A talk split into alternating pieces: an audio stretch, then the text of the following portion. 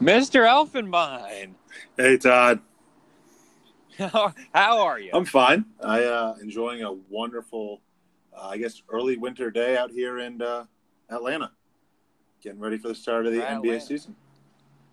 You know, it's always good to do it on the day that the season starts because we're all up to date. I was so excited to see Zion Williamson's premiere tonight, except it just turns out he has a torn meniscus for the fifth year in a row. No number one pick. So I know you want to touch on that because you harp on that every year. uh, it's just another year of overusage there, Todd. It just seems like these players are pushed so hard going into college, and they play their one year in um, in amateur basketball. In this case, Zion at Duke, and once again, we have an injury where we don't get to enjoy the number one pick. I, uh, I mean, I'm not sure what the statistic is, but it sure seems like every year we get robbed of the number one pick's debut on opening night. It is sad. And so it seems like he probably won't be winning Rookie of the Year depending on how much time he's out. I always kind of thought like Michael Porter Jr. might be like a sleeper pick for Rookie of the Year because, you know, he's going to have that Ben Simmons like one year under his belt. He clearly, like coming out of high school, was the number one prospect before his injury Oh, sure. So do I, you uh, like well, don't forget, Rookie of the Blake Griffin also did that and came in and stole uh, a Rookie of the Year as well. Um, and I, uh, so I personally believe that True. Ja Morant, from a usage standpoint, from a skill standpoint, having the ball in his hands as often, I think you're going to see another Michael Carter Williams like Rookie of the Year campaign. Um, he might get a couple of triple doubles because no one else on the Grizzlies can do anything, um, well, except for uh, uh, Jackson. But other than that, I really think that Morant will steal it. Yeah, I like Jaren Jackson. I think that he's a really good young player. So those two will be kind of exciting. And then we'll just get right into the questions that I always ask, just because I love this one with the the combination of most surprising team slash coach of the year. In my in my opinion, kind of go hand in hand. So for me, it's like I think that a team that could potentially be better than people expect. I'll give you two teams. I've got the Oklahoma.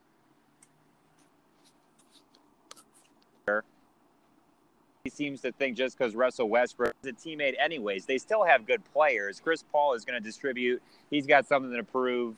Steven Adams, they've got some other good players. So I, I'm thinking, I, I mean, you've you spent plenty of time with Billy Donovan. Do you think that Coach of the Year for Billy Donovan would be a complete, utter ridiculous thing to say if the Thunder can pull like a four or five seed? I think if the Thunder make, I think if the Thunder make the playoffs and have any impact at all, I think that he deserves a ton of credit. Um, I'm not sure if I'd give him the Coach of the Year nod. I've got about five or six guys ahead of him, who, if their teams achieve, I think he should be. They should be mentioned. And my first one is, uh, it's kind of an easy one, which would be someone like Doc Rivers. If Doc Rivers Mhm. wins the West, as I predict they will, um, I really think that he wins Coach of the Year. Um, I think you could say a lot about Yeah. Quin Snyder if he gets Mike Conley and Gobert and um, and Spida Mitchell on the same page and they make a run for it. And then how can you count out your Nuggets, Todd? My Nuggets, I know. Well, I feel like now that they're good, it's not a surprise anymore. I mean, two years ago, I was all over the Nuggets because no one was talking about them, but that's just because I know things before other people know things. Though. So now it's like everybody's riding the Denver Nuggets, thinking that that's some sort of sleeper pick. It's not a sleeper pick anymore. The Denver Nuggets, their entire team is the other team has had so much change that I really feel like the Nuggets almost better than anybody else have the best shot at it because they have their whole core Sure. group I don't know together. how you count them out. I mean, these are these other teams are going to take time to mesh. So I mean, I guess out of all the teams that are like new constructed teams, like you know the Rockets now with Harden and Westbrook, the Lakers with AD and LeBron, the Clippers with Kawhi and PG, like who out of all these new construction teams do you think is going to be the best, and who do you think is So going I to be the best? I think that coming out of the gate, I think that the Lakers will struggle the most. Um, but I do think that overall, I think the Lakers will end up being as good as it gets, losing in six or seven games to the Clippers. Um, I think the Clippers get off to a hot start. Mhm. I I think there's a lot to be said about teams how they mesh, Tilu, but I also think that defense and how teams guard um, between Kawhi and Paul George and Patrick Beverley, whether the shots go in or not, I think their defense keeps them in the game. Yeah, the Clippers defense is just going to be insanely good. They got so many just like straight up lockdown defenders on that team. I don't. I wonder if they're going to be one of the best defensive teams ever with like that lineup of Kawhi Leonard, Paul George, Pat Beverley. That's like three first team all defenders well, right there. You haven't asked the question wild. yet, but in terms of defensive player of the year, I think you're going to have a co player, co winners in Kawhi and Paul George. I I think they will do something different this I like year. that. I think that those guys collectively cover a ton of ground and take pride in their defense. And I think that they, while they are max contract guys, I think they're also blue chip players. And I think that's why you see them be so successful. They're from smaller schools. They were not highly touted um, prospects coming to the draft. And I think that's what sets both of them up to be successful. And Kawhi has been unbelievably successful already. He is, and they're just selfless players. They just care about the team winning. So let's let's go through some of these other ones. I mean, I, I don't know if I got your your exact answer on this one. Is there a team that like basically nobody is talking about or considering that you think is really going to catch people I off guard sure and really do. be a good team and this year? That's only because I was born and raised in the county of Dade, and I think the Miami Heat will be the absolute up and comer and be a top four seed in the East. And Coach Spoelstra yeah. will be a candidate for Coach of the Year. I don't think he'll win it, but I think this Tyler Herro Coach pick Spo, is baby. great. I think Bam Adebayo becomes a a um, a household name as a rim protector. Um, and I think that Jimmy Butler leads a tough team, and I think that we'll end up trading. Uh, he will end up trading a guy like Goran Dragic for for either an up and coming player or a, or a good pick coming up in next year's draft. And I think you're about to see uh, uh, some brighter days down in Miami.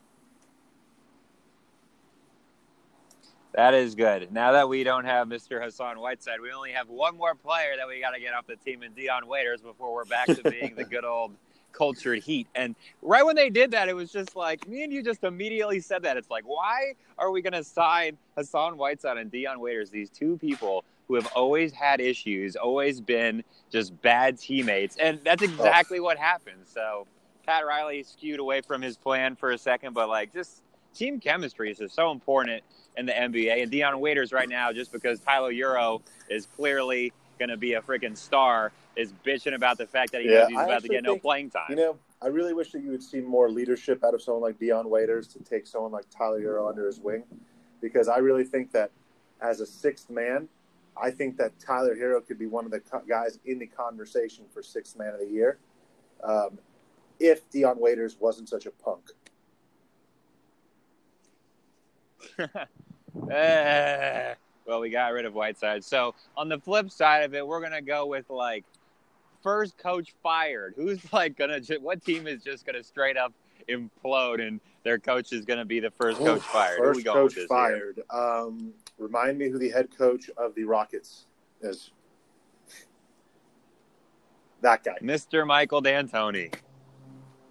I think. I think that. I, but Yeah. I also think that it's a. Um, it seems to be a little bit of a new age in the NBA, where the expectation seems to be a little bit different, a little bit placed more so on the shoulders of players than it does the coaches, because I think the coaching carousel has gone on um, at a much quicker rate than usual. Um, so I don't see I don't see anyone being fired at the ten to twenty to thirty or All Star game break, um, and I think that'll be a first for a long since a long time. Gotcha. And then we'll get into like, you know, uh, Western Conference winner down the line in a second. But just because, for those who don't know, Elf was a coach on the Florida Gators for a while. So he's always got the insight into like these top up and coming high school players. Like a couple years ago, he was talking highly about Mo Bamba, some other guys to watch. So is there anybody like coming out of high school this year that's going to be a freshman that you've heard a lot about that is going to just absolutely burst Uh, unfortunately, he'll be someone in our backyard um, this this year in Georgia. So the state of Georgia's basketball is getting much better, and and the Ant Man, um, and he uh, playing at the University of Georgia this coming year is going to be an absolute star. You're talking about someone who may end up being a top five pick uh, in Anthony Edwards, um, and then he'll be he will be Hmm. playing this year at in the SEC alongside Scottie Lewis, who will be playing at Florida, um, who I'm an unbelievable fan of, and seems like a really great young man who I'll I'll be watching for for a good number of years. But if there's one guy that I think I wouldn't say that it's all that much of a of a secret, but I really think that this kid R.J. Hampton um, is something special. He's out of Texas, Little Elm, Texas. He um, he comes from a background where he's not just going to be a a uh, a, a, a cog in the machine of college basketball. I believe, if I have my facts straight, that he's playing overseas in uh, New Zealand, which is a very popular league for kids who are taking a gap year. And I believe he spent his year interning for New Balance as he learned about the uh, apparel and shoe industry. And on top of that, he's a six-six point guard. Um, so I think you'll look out for him. Uh, RJ Hampton is my guy who, again, it's not an underrated talk. It's pretty well known, but uh, I'm a huge fan. Is he playing? I don't know. Is that the guy with uh, on LaMelo balls? I do the same one. Really, or is that a different Hampton? Same one. I like. Uh, I mean, LaMelo Ball. Obviously, he gets talked about plenty, but he actually seems like he's going to be legit just because he. You know, I see some highlights, but his court vision is just the same as Lonzo Ball, who I'm still and I still like Lonzo as a point guard leader. But LaMelo's out here showing the same type of stuff, and he can also just shoot the heck out of the ball. So I'm thinking that he's going to hopefully be a top three pick next year and be pretty exciting to watch. Sure. I, I let's go down this list. I'm trying to see who else is.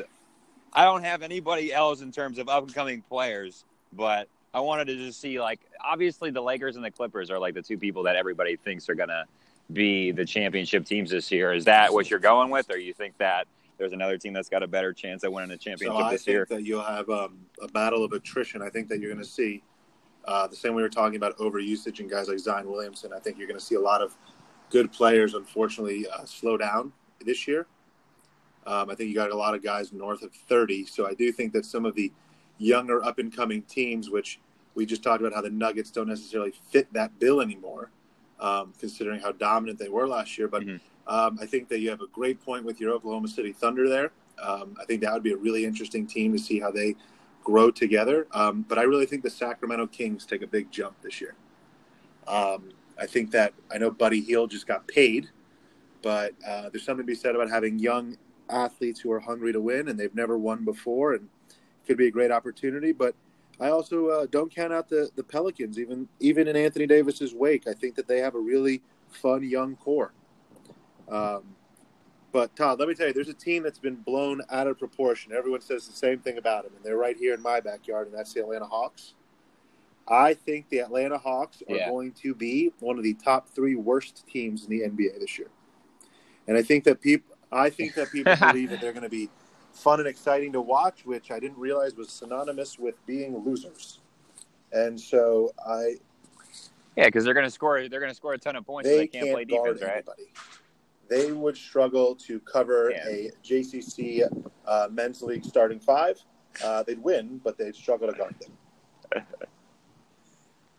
yeah, I mean Trae Young. I mean you've seen him up close. I, I, know that obviously everybody compares him to Steph Curry, but is, is Steph Curry still like what four or five inches taller than Trae Young? Is he is he that much? Uh, am, am, I off on that, or am I am I right that Trae Young is just like I really so tiny he guard anybody? Is overmatched on the defensive side of the floor by everybody.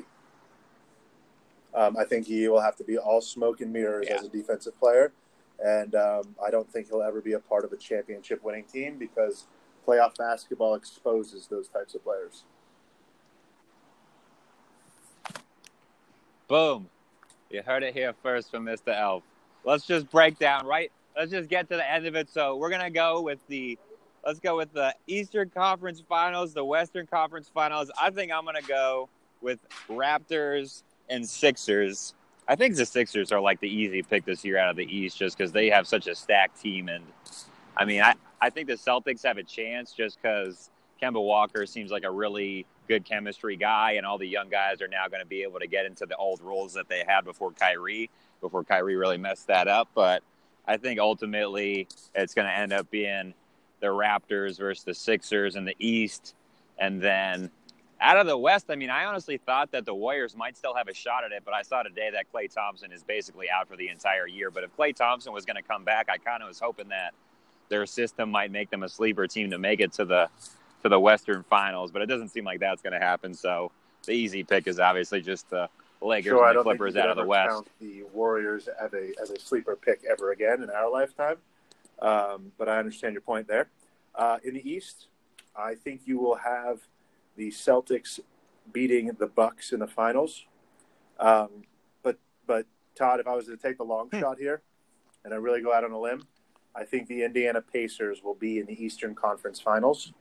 Um, and I think that they are going to be an absolute disruption in the East.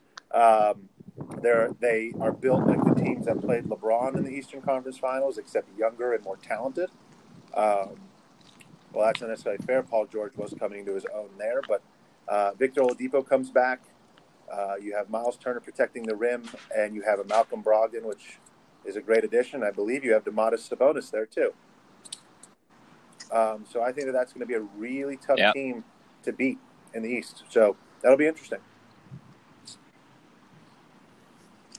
And they play together so well too. Yeah, it was unfortunate that Oladipo got hurt, so hopefully he's back to his normal self. But I like that.